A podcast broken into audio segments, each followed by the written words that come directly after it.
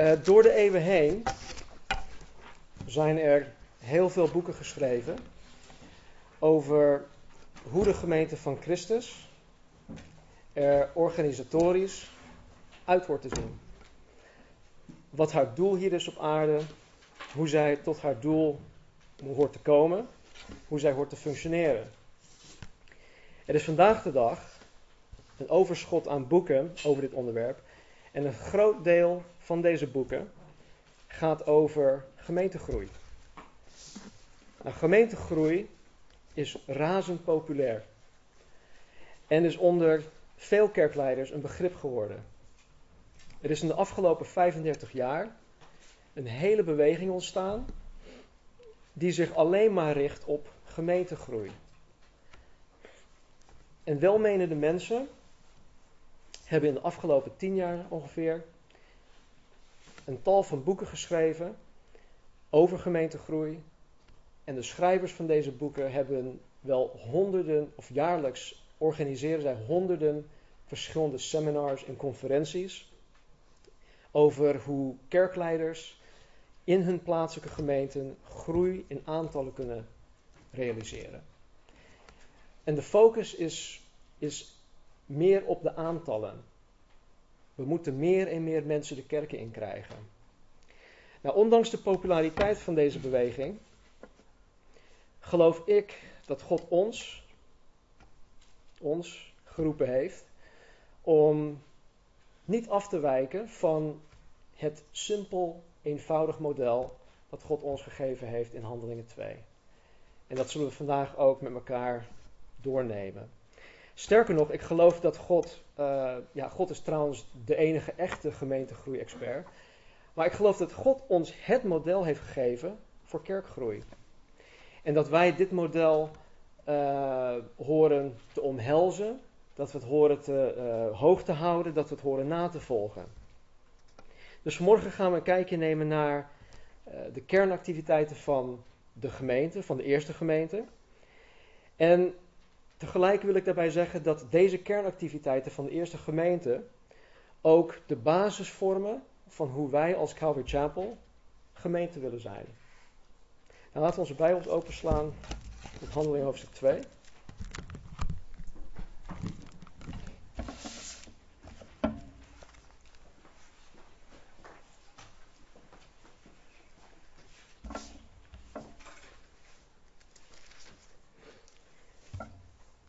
Blik altijd even terug op de afgelopen week. Maar vorige week zagen wij hoe, uh, hoe een gigantisch groot aantal mensen uh, diep in hun hart getroffen waren door de woorden van Petrus. Er staat dat ze diep bedroefd waren geraakt door de woorden die Petrus sprak. En vervolgens voegde God 3000 mensen toe aan de gemeente. Deze mensen waren diep in hun hart getroffen. Ze kwamen tot bekering. Ze werden gedoopt. Ze werden toegevoegd aan de gemeente. En nu zijn ze daar met z'n allen, 3000 mensen sterk, een splinternieuwe gemeente van, van, van zoveel mensen. En kijk in de volgende teksten hoe eenvoudig ze omgaan met dit luxe probleem. Want het is een luxe probleem. Stel je voor dat we ineens 3000 mensen hier over de vloer krijgen. dat kunnen we niet aan. Moeten naar buiten, ja precies.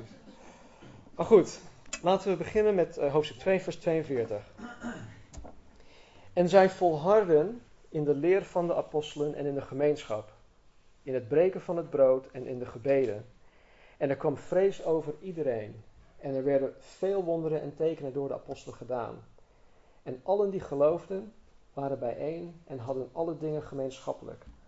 Ze verkochten hun goederen en bezit en verdeelden die onder allen, nadat ieder nodig had. En ze bleven dagelijks eensgezind in de tempel bijeenkomen. En terwijl ze van huis tot huis brood braken, aten ze samen met vreugde en met, een ongedeeld hart. En ze prezen God en vonden genade bij heel het volk. En de Heere voegde dagelijks mensen die zalig werden aan de gemeente toe.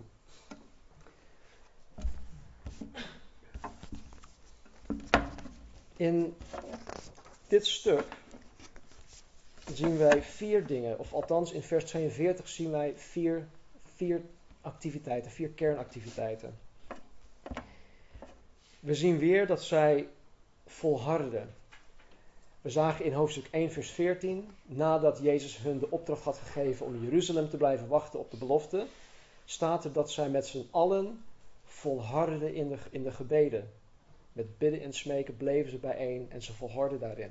En hier komt het woordje weer terug. En je zal zien, ook in de verdere hoofdstukken, dat dit een volhardende gemeente was. En volharden betekent simpelweg krachtig of standvastig bij iets of bij iemand blijven. Voortdurend bij iets blijven. Blijven letten op iets. Aandacht blijven geven aan iets of iemand. Dat betekent volharden. Het betekent volhouden. Het betekent vasthouden, uithouden, geen haarbreed wijken van iets. Voet bij stuk houden. Wat men begonnen is, ten einde uitvoeren. Dat is wat, om in iets te volharden. Ik denk dat wij als mens zijn dat, dat, dat sowieso moeilijk vinden om in dingen te volharden. Laat staan de dingen van de Heer. Maar dat kan, het is mogelijk, want God geeft ons door zijn geest de kracht om het te doen. Nou, volharden impliceert dat datgene waarin je volhardt niet makkelijk is. Dat het niet vanzelfsprekend is. Dat je geneigd kan zijn als mens zijnde om een andere weg of een andere manier te kiezen. De eerste gemeente was een volhardende gemeente. En waarin zij volharden was zeker niet makkelijk. Ze hadden niet alleen dit luxe probleem van 3000 mensen in, één keer, maar van buitenaf kwam er heel veel op hun af. En toch bleven ze volharden. Ook vandaag de dag is het niet makkelijk om als gemeente te, uh, te volharden in dingen die wij vandaag gaan leren. Het is niet makkelijk. En daar, vandaar heet dat ook volharden. Zij bleven volharden in de leer van de apostelen. Nou, de leer omvatte destijds alles dat de elf apostelen van Jezus geleerd hadden. Inclusief wat er over Jezus in het Oude Testament staat. Zij hadden, als het ware, nou, het was ook zo, zij hadden de apostelen onder zich. Het was net alsof wij nu samenkomen en we hebben hier Petrus naast ons staan. En hij was degene, en die andere elf, die waren degene die dus de mensen leerden. Alles wat Jezus hun geleerd had. En weet je, toen, toen Peters uh, Pinkster ging uitleggen, toen haalde hij aan wat er in, jo in geschreven stond. Dat datgene wat de mensen zagen, hè, dat mensen in tongen spraken, dat er ineens uh, de Heilige Geest uitgestort werd, nou, dat legde hij uit aan de hand van Gods woord. En zo waren ze bezig, zo volharden zij in die leer van de apostelen. En na verloop van tijd, toen de kerk zich verspreidde, schreven dezezelfde apostelen brieven om de andere kerken instructie en onderwijs te geven. En deze kerken, dus die, niet in, die buiten Jeruzalem waren, deze bleven dus volharden in de leer van de apostelen aan de hand van de brieven. En veel van deze brieven staan dus in ons Nieuw Testament. Hoe kunnen wij dat doen? Hoe kunnen wij als, als startende gemeente, maar ook als blijvende gemeente, hoe kunnen wij volharden in de leer van de apostelen? In uh, 2 Timotheus hoofdstuk 2 vers 15 staat er dit. Doe uw uiterste best om uzelf wel beproefd voor God te stellen, als een arbeider die zich niet behoeft te schamen en die het woord van de waarheid recht snijdt. In het Engels staat er, het is heel mooi, in de King James staat er, study to show yourself approved. Met andere woorden, in plaats van doe uw uiterste best, dat betekent ook, staat er studeer om uzelf goedgekeurd voor God te stellen. Als een arbeider die zich niet behoeft te schamen en die het woord van de waarheid, de Bijbel dus, recht snijdt. Nou, er zijn, um, er zijn een aantal um, richtlijnen, een aantal regels waar we ons moeten aan houden als wij of wanneer wij de Bijbel lezen. Je kan bijvoorbeeld een hele simpele regel, je kan niet één tekst uit zijn context halen en daar een leerstelling omheen gaan bouwen. In, in, in, in hoofdstuk 2 zien wij dus een heel, zien heel veel dingen gebeuren. En je moet je altijd afvragen, wie spreekt daar? Tot wie spreekt hij? Onder welke omstandigheden? Um, dat, wat, wat zijn de feiten? Wat zijn de harde feiten van wat hier staat? Vervolgens vraag je God, Heer, wat betekent dit eigenlijk? En als laatste, wat betekent dit voor mij? Dus er zijn een bepaalde stappen die je moet, moet, moet ondergaan voordat je tot, ja, tot, tot, uh, tot kennis van Gods woord kan komen. En dat is, dat een hele belangrijke stappen. Dus één aspect van het volharden in de leer van de apostelen is eigenlijk wat wij nu samen doen. Ik heb mijn huiswerk gedaan en ik deel het met jullie. Nou, vervolgens, ik zie mensen ook ijverig wat notities uh, maken. Vervolgens nemen jullie dat mee naar huis en jullie gaan daar verder mee aan de slag.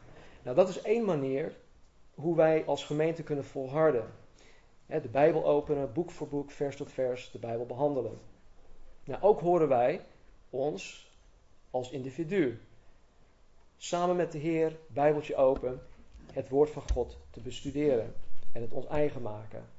Er zijn tegenwoordig heel veel hulpmiddelen om, dat, om, om je daarbij te helpen. En als je, ja, als je door de bomen het bos niet meer ziet wat hulpmiddelen betreft, eh, concordanties, encyclopedies, uh, woordstudiematerialen. Nou, stuur een mailtje naar, uh, naar ons toe en dan kunnen we je daarbij ook helpen. De eerste gemeente volhardde ook in de gemeenschap. En zij deden dit door een gemeenschap te zijn. En dat woordje gemeenschap, dat komt uit het Grieks woord koinonia. En het is een woord die je niet met één, twee of drie Nederlandse woorden kan vertalen.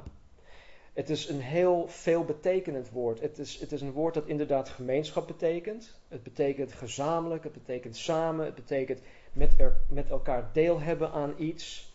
Het betekent iets, uh, iets of iemand gemeenschappelijk hebben. Het betekent dat mensen die deze gemeenschap vormen elkaar zowel uh, financieel, materieel, geestelijk uh, ondersteunen, elkaar helpen.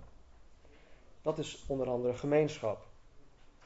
Het betekent ook dat er geen onderscheid wordt gemaakt tussen mensen. Met andere woorden, geen kliekvorming. En dat is, dat is denk ik heel belangrijk, vooral bij een, een startende gemeente, dat wij beseffen dat datgene dat ons samenbindt niet mijn huidskleur is of niet mijn voorkeur van muziek of kledingstijl of whatever, maar dat het Jezus Christus is die ons samenbindt. De naam cross culture hè, van deze gemeente, dat is niet zomaar uit de lucht gekomen. Um, nou, jullie jongeren die op de middelbare school zitten, jullie weten precies waar ik het over, over heb. Je hebt, je hebt op de middelbare scholen heb je onder andere heb je de emo's. Je hebt de skaters, je hebt de wiggers, je hebt, uh, nou, ik weet niet of je nog steeds gabbers hebt, maar goed, uh, ze hadden gabbers. Je hebt uh, heavy metal mensen, je hebt tutjes, je hebt stuutjes, nou noem maar op. Wat, wat nog meer? Hiphoppers. Hiphoppers, ja klopt. Hiphoppers, rappers, nou goed. Dat zijn allemaal, allemaal subculturen. En deze, deze groepen, die mengen niet met elkaar. Ze willen ook niet. Hè, stel dat één jongen van. Stel dat een hiphopper een, een skater toch, ja, toch wel uh, stoer vindt of wat dan ook. Offline, dus misschien bij hen thuis of ergens op, op, een vakantieoord, komen ze elkaar tegen. Nou, dan vinden ze het heel goed met elkaar. Op het moment dat ze terug op school komen, spreken ze elkaar niet meer. Of ze willen niet door anderen samengezien worden. Dat is de subcultuur van onze samenleving. Nou, cross-culture betekent twee dingen. Dat het, uh, multi, het multiculturele aspect is natuurlijk uh, een onderdeel daarvan. Maar sterker nog, wanneer wij de gezindheid van Christus krijgen, wanneer wij doen wat Hij van ons verlangt en Hij zegt: Oké, degene die mij wil volgen, moet ten eerste zichzelf verloochenen. Zijn kruis opnemen, dan pas kan hij mijn volgeling zijn. Als wij die gezindheid krijgen, dan is er geen sprake meer van, ja, maar ik ben bruin en jij bent blank, of ik ben Engelstalig en jij bent Nederlandstalig, of ik ben een skater, emo, wigger, gabber, whatever. Dat, Daar is geen sprake meer van. Jullie, jullie moet, willen niet weten hoe, hoe ehm, wat, wat, wat een akelig mens ik was voordat ik tot bekering kwam. Ik, ik associeerde niet met, met mensen. Het waren alleen mensen waarvan ik dacht, nou, die is mijn aandacht waard. Ik was hoogmoedig, ik had mooi haar. En ik dacht dat mijn haar gewoon, dat, nou, dat was alles. En, en mensen met, met, met, met, met fout haar, nou, daar associeerde ik niet mee. En weet je, het is, het is, het is zo mooi hoe, ehm, hoe God mensen dan verandert. Want uh, Peter die hier zit, die heb ik tien jaar geleden leren kennen. En ehm, in de wereld, als wij dus allebei ongelovig waren, had ik hem niet eens zien staan. En hij mij waarschijnlijk ook niet. We hadden absoluut niks met elkaar kunnen hebben. Maar in Christus, omdat wij allebei gegroeid zijn in ons, geestelijke, in ons geestelijk leven. We hebben allebei die gezindheid van Christus gekregen, waardoor wij onszelf willen verlogenen en onze eigen voorkeuren opzij schuiven. Nu zijn we beste maatjes en ik kan het heel goed vinden met Peter. En hij ook met mij. En dat is op zich al een wonder. Dat is een wonder. En die gemeenschap was ook kenmerkend van de eerste gemeente. Vergeet niet, er waren Joden van alle streken in de wereld die naar Jeruzalem kwamen voor het vieren van Pinksterfeest. En het waren deze mensen die tot bekering zijn gekomen.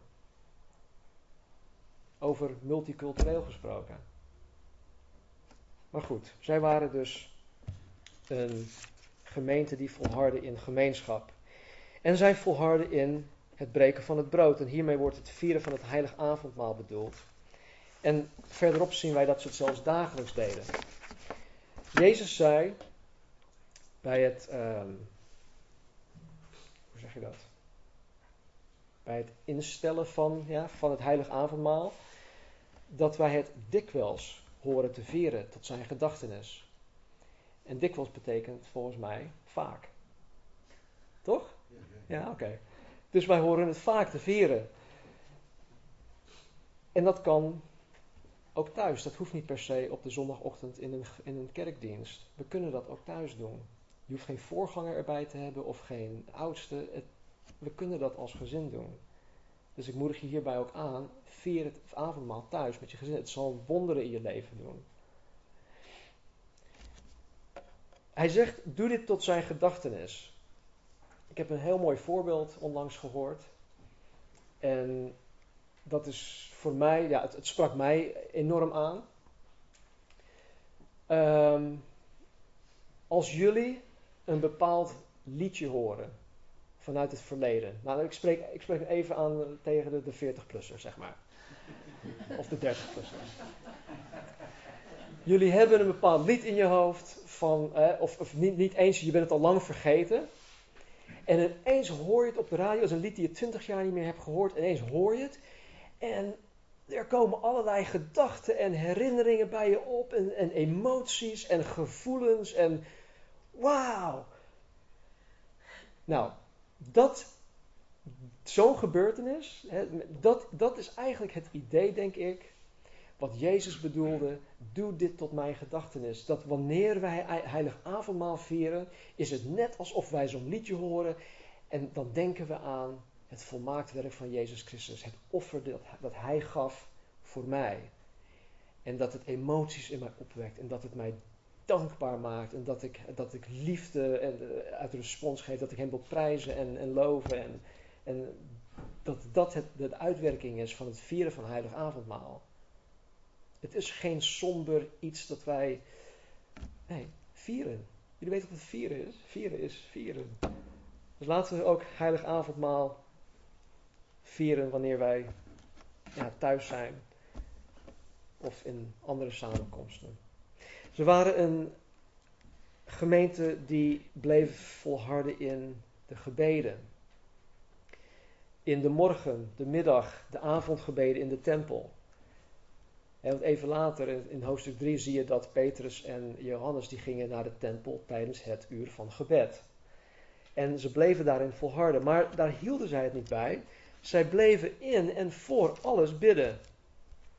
En net zoals in hoofdstuk 1, vers 14 volhardend bleven bidden, toen voor de komst van de Heilige Geest, bleef dit een kernactiviteit van de eerste gemeente.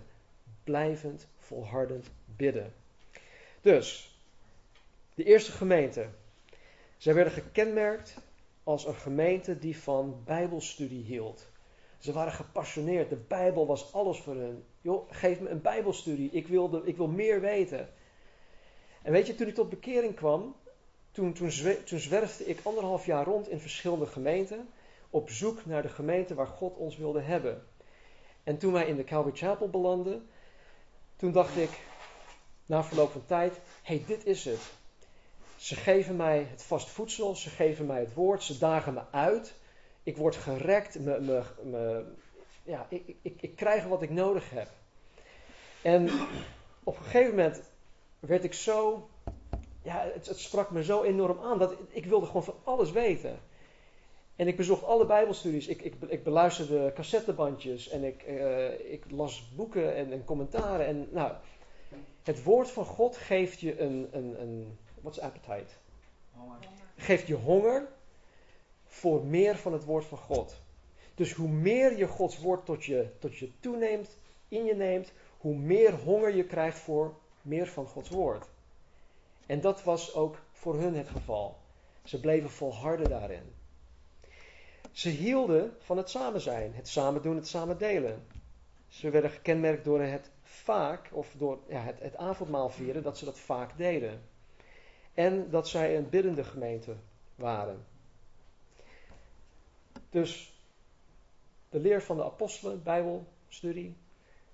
Ze hielden van het samen zijn, samen doen, vaak avondmaal vieren en gebed. Nou, ik weet niet of het jullie is opgevallen, maar deze kernactiviteiten zijn in principe niet zo moeilijk om na te volgen. En ik denk dat als een groepje zoals zij, die ongeletterde, ongeschoolde, onontwikkelde vissers onder andere, en belastings, uh, nou waren, geen belastingadviseur, maar het waren mensen die, hele gewone mensen. Dat als, als zij dat uh, op deze manier kunnen doen, als zij op die manier kerk kunnen zijn, dan, dan kan God dat ook met ons. En dat is nou het mooie, denk ik, van dit model. Dat iedereen die zich geroepen weet door Jezus, om Hem op deze eenvoudige manier te dienen, dat dit in Zijn kracht door de Heilige Geest ook echt kan worden. En dat wij ook dit model kunnen volgen. En dan zullen we ook zien wat het gevolg zal zijn. Maar dat, uh, dat lezen we verderop. Vers 43. En er kwam vrees over iedereen. En er werden veel wonderen en tekenen door de apostelen gedaan. Tot zover. Het is heel normaal, denk ik, dat wanneer de mens in aanraking komt met het bovennatuurlijke, of met de bovennatuurlijke kracht van God, heel specifiek, dat de mens bang wordt. Ik kan me heel goed voorstellen dat als er iets bovennatuurlijks nu gebeurt, dat sommige mensen daarvan schrikken. Ik weet niet of jullie het verhaal kennen, maar in Daniel hoofdstuk 10 is Daniel aan het gebed, of in, gebed. Hij was voor drie weken lang was hij aan het bidden en vasten. Er verschijnt ineens een, een engel. En er staat dat hij doodsbang was bij deze verschijning. Zelfs zijn maatjes die, die met hem waren, die de engel niet eens zagen. Want, wat, Daniel zag de engel. Maar zijn maatjes die, die met hem waren, die, die zagen de engel niet. Ze hoorden alleen iets, ze voelden iets gebeuren. En die waren ook doodsbang en die verstopten zich.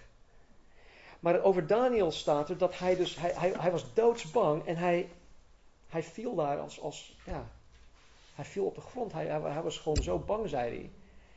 En het mooie ervan is dat de engel zei, vrees niet. En als iemand zegt vrees niet, dan moet je ervan uitgaan dat degene die daar dus zat of stond, dat hij zich wel vreesde.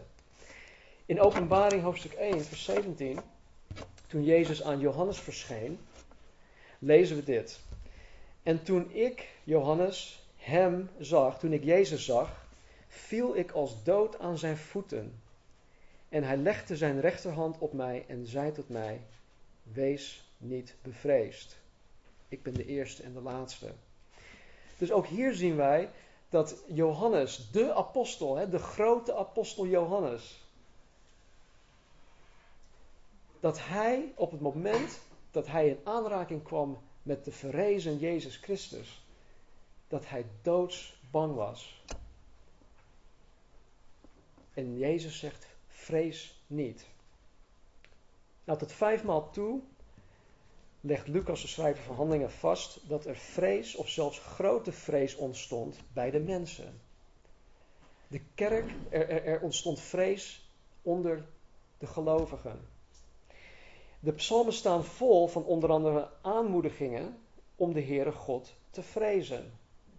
En vaak staat er ook bij wat de voordelen daarvan zijn.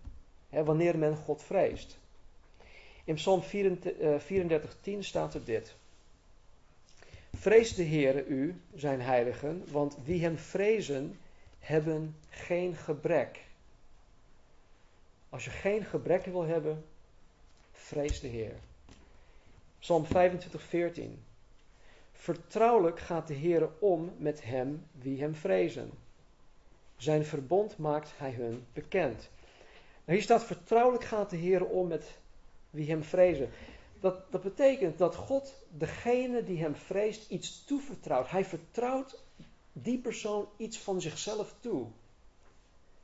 En dat is wat. Ik weet of je ooit hebt meegemaakt dat, dat iemand waar je tegen opkijkt, dat die persoon jou iets toevertrouwt. Dat is een hele eer. En hier staat er dat God mensen toe, iets van zichzelf toevertrouwt als we hem vrezen. Zijn verbond maakt hij hun bekend. Met andere woorden, wat in de Bijbel staat, maakt hij degene bekend die hem vreest. Als ik God vrees, dan opent hij mijn ogen, dan opent hij mijn hart voor de waarheid wat in de Bijbel staat. En dat is, dat is gewoon hartstikke mooi. Dat is ook een eer. In Psalm 111, vers 10 staat er: De vrezen des Heren is het beginsel van wijsheid. Dus als je wijsheid ontbreekt, waar moeten we beginnen?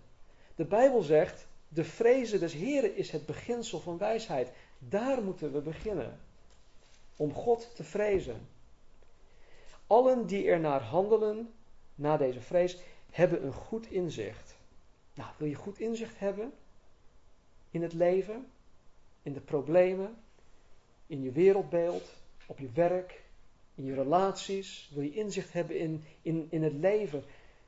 Handel dan naar de vrezen des Heren. En er staat er zijn lof, Gods lof houdt stand tot een eeuwigheid. Nou, het tegenovergestelde geldt ook. Dat degene die hem niet vrezen, noemt de Bijbel goddelozen. Zondigen. Mensen die geen geweten hebben. Dus het is aan ons de keus. Nou, ondanks dat ik zeker weet dat God van mij houdt, en ondanks dat ik zeker weet dat ik behouden ben, heb ik een zekere mate van vrees voor God. En dat is gezond. Het is voor mij als persoon, ik ken mezelf, het is voor mij heel goed dat ik God vrees. Ik weet niet hoe jullie zouden reageren als Jezus hier nu ineens stond in al zijn glorie. Maar ik zou waarschijnlijk doodsbang zijn. Heel plat gezegd, ik zou het waarschijnlijk in mijn broek doen. Zo bang. Niet omdat ik bang ben dat hij mij kwaad zou doen. Maar stel er even, sta er even bij stil. Jezus Christus weet alles van mij. Er is geen enkel persoon hier op aarde die alles van mij weet. Als jullie het maar wisten. Als ik het van jullie wist. Maar Jezus weet het. Hij doorgrondt mij. Hij kent alle motivaties, alle, alle beweegredenen. Hij kent mijn gedachten. Hij kent alles, hij weet alles, hij, hij ziet dwars door me heen. En ik weet, ik ben er ook van bewust dat mijn leven, mijn elke hartslag, mijn elke adem, dat deze dingen in Zijn macht rusten. Hij houdt mijn leven in Zijn hand. Hij is de God Almachtige. Nou, als we met die God een persoonlijke ontmoeting zouden krijgen, zoals Johannes in Openbaring, denk ik niet dat wij daar heel relaxed of nonchalant met onze handen in onze zakken zouden staan van, hé, hey, Jezus. Nee, dan zouden we vol respect, vol angst en beven voor Hem neervallen. Want zo geweldig groot is die God. In openbaring staat er ook dat engelen continu hem prijzen. Ze, staan voor de troon van God en ze roepen uit: Heilig, heilig, heilig is God Almachtig. Ze doen dat voortdurend. Ze stoppen er niet mee. Ze, houden nooit op dat te zeggen. Nou, in een van de, de profeten staat er dat, um, dat, dat wanneer een engel in de tempel kwam, dat de hele grondvesting van die, van die tempel, dat alle steunpilaren, dat dat hele gebeuren begon te beven. En dat was alleen maar een engel. En het zijn dezezelfde engelen die God voortdurend prijzen met heilig, heilig, heilig is God Almachtig. Nou, als een engel dat al doet, hoeveel meer ontzag zou ik dan voor die God moeten hebben? Dus vrees voor God is goed, het is gezond. Door hiervan bewust te zijn, ben ik veel minder geneigd om ongehoorzaam aan Hem te zijn. Ik ben minder geneigd om bewust te zondigen. De vrezen des Heren weerhoudt mij van het doen van dingen die Hem niet behagen. De vrezen des Heren bepaalt mij. Het bepaalt mij bij mijn hartsgesteldheid, mijn houding, mijn gedrag mijn werk. Hoe ik met mijn werkgever omga, hoe ik met mijn collega's omga. Het bepaalt mijn rijgedrag wanneer ik achter het stuur stap. Het bepaalt mijn houding naar en mijn omgang met mijn ouders. Met mijn broers en zussen, met mijn echtgenoten, met mijn kinderen. Het bepaalt mijn mijn houding, mijn hartsgesteldheid, hoe ik met mijn geestelijke broeders omga. Hoe ik de wereld om me heen zie. De vrezen des Heren bepaalt mij bij de keuze van muziek die ik beluister. Of ik wel een bepaalde film kijk of niet. Kijk, nu ben ik kieskeurig geworden, niet met, met, met jullie, met wie ik wel of niet omga, maar nu ben ik heel kieskeurig geworden met dingen zoals muziek of filmen of wat, dat soort dingen. Vraag maar aan mijn meiden, die, die krijgen me nooit aan de film.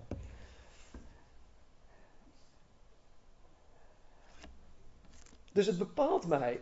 Het bepaalt me of ik wel of geen televisie kijk. Het bepaalt, als ik wel televisie kijk, bepaalt het mij met wat ik kijk. Wat voor muziek ik beluister. Het bepaalt mijn internetgedrag. Het bepaalt welke sites ik bezoek. Of niet bezoek. De vrezen des Heren is gezond. Het is goed. En mijn gebed is dat wij als Cross Culture Calvary Chapel gekenmerkt zullen worden door een gezonde dosis vrezen des Heren. Dat mensen zullen zeggen van, wauw, die mensen daar die daar in de KSH komen, nou, die vrezen God. Ik kan het in, ik kan het in hun gedrag zien, in hun houding, in alles. En in vers 43 zien we ook dat hier bevestigd wordt wat er in Marcus 16, 7 staat. Namelijk dat de, de tekenen en wonderen het woord van God bevestigen. Het woord ging uit, het woord ging voort. En de tekenen en de wonderen bevestigden datgene wat gesproken werd. Vers 44. We gaan nu wel wat sneller doorheen hoor. En allen die geloofden waren bijeen en hadden alle dingen gemeenschappelijk. En zij verkochten hun goederen en bezit en verdeelden die onder allen, nadat ieder nodig had. Maar ze waren voorbeeldig in de gemeenschap. Vele van deze mensen, had ik al gezegd, die tot bekering kwamen en die tot die 3000 behoorden, maakten deel uit van de groep mensen die vanuit alle streken kwamen hè, voor het Pinksterfeest. En nu waren ze tot geloof gekomen. En ik denk, dat staat ook in andere boeken geschreven, dat deze mensen heel graag in Jeruzalem wilden, blijven. Want er is een nieuwe, iets nieuws ontstaan. De kerk is geboren. En ze wilden niet meer weg. Ze wilden daar blijven. Ze wilden volharden in de leer van de apostelen. Ze wilden volharden in gemeenschap, gebed. Het breken van brood. Nou, ook de, bestond de gemeente in Jeruzalem uit veel arme mensen. Er waren veel arme mensen in die gemeente. En later in, in handelingen zien wij dat uh, toen, nadat de gemeente zich verspreid had in, in Judea, in Samaria en andere plekken, dat deze andere gemeenten collectes hielden voor de gemeente in Jeruzalem. We lezen dat even verder in, uh, in Handelingen, maar ook in Korinthe heeft Paulus het daarover. Dat er gecollecteerd werd in, in Korinthe voor de kerk in Jeruzalem. Dus in Jeruzalem, de gemeente, was eigenlijk een bijzonder geval. Het was geen doorsnee gemeente. En het was zo bijzonder dat de mensen die land of huizen in hun bezit hadden, deze verkochten en de opbrengsten brachten naar de kerk om deze te verdelen onder de arme gelovigen. Degene die dat nodig hadden. Om of te kunnen verblijven in Jeruzalem, om, of om gewoon van te kunnen leven. Nou, we moeten deze vrijgevigheid in de context zien van deze situatie. Met andere woorden, alhoewel wij dit model van de eerste gemeente willen navolgen, betekent het nog niet dat wij onze huizen moeten gaan verkopen. Wat we wel moeten doen, denk ik, is hun voorbeeld van vrijgevigheid en van onzelfzuchtigheid nastreven. En God vragen, Heer, maak ons zoals zij. Maak ons zoals u. Want dat is ook de gezindheid van Christus. Hij gaf, hij gaf alleen maar.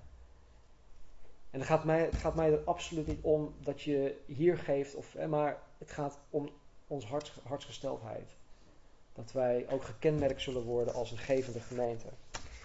Vers 46. En ze bleven dagelijks eensgezind in de tempel bijeenkomen.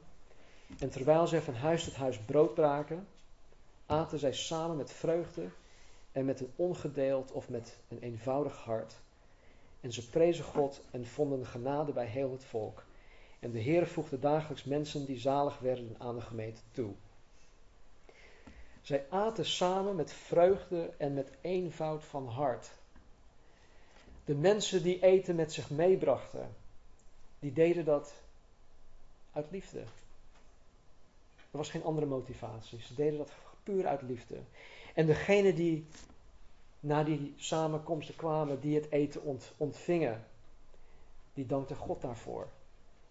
Zo eenvoudig ging dat. Het was heel eenvoudig. En de Heer voegde dagelijks mensen die zalig werden aan de gemeente toe. En hierin zien wij bevestigd dat de Heer degene is die mensen toevoegt. Hij is de gemeentegroei-expert. Het is niet afhankelijk van programma's, het is niet afhankelijk van verzinsels van, van mensen. Ik geloof dat als wij ons aan deze vier dingen houden, deze vier eenvoudige kernactiviteiten, dat God ook gaat toevoegen. Dus de vier kernactiviteiten, ze volharden in Bijbelstudie. Ze volharden in gemeenschap. Ze volharden in het breken van het brood, heilig avondmaal vieren. Zij volharden in gebed. En God zorgde ervoor dat er meer mensen aan de kerk werd toegevoegd. Maar laten we samen gaan ontdekken hoe wij als gemeente kunnen volharden in deze vier kernactiviteiten.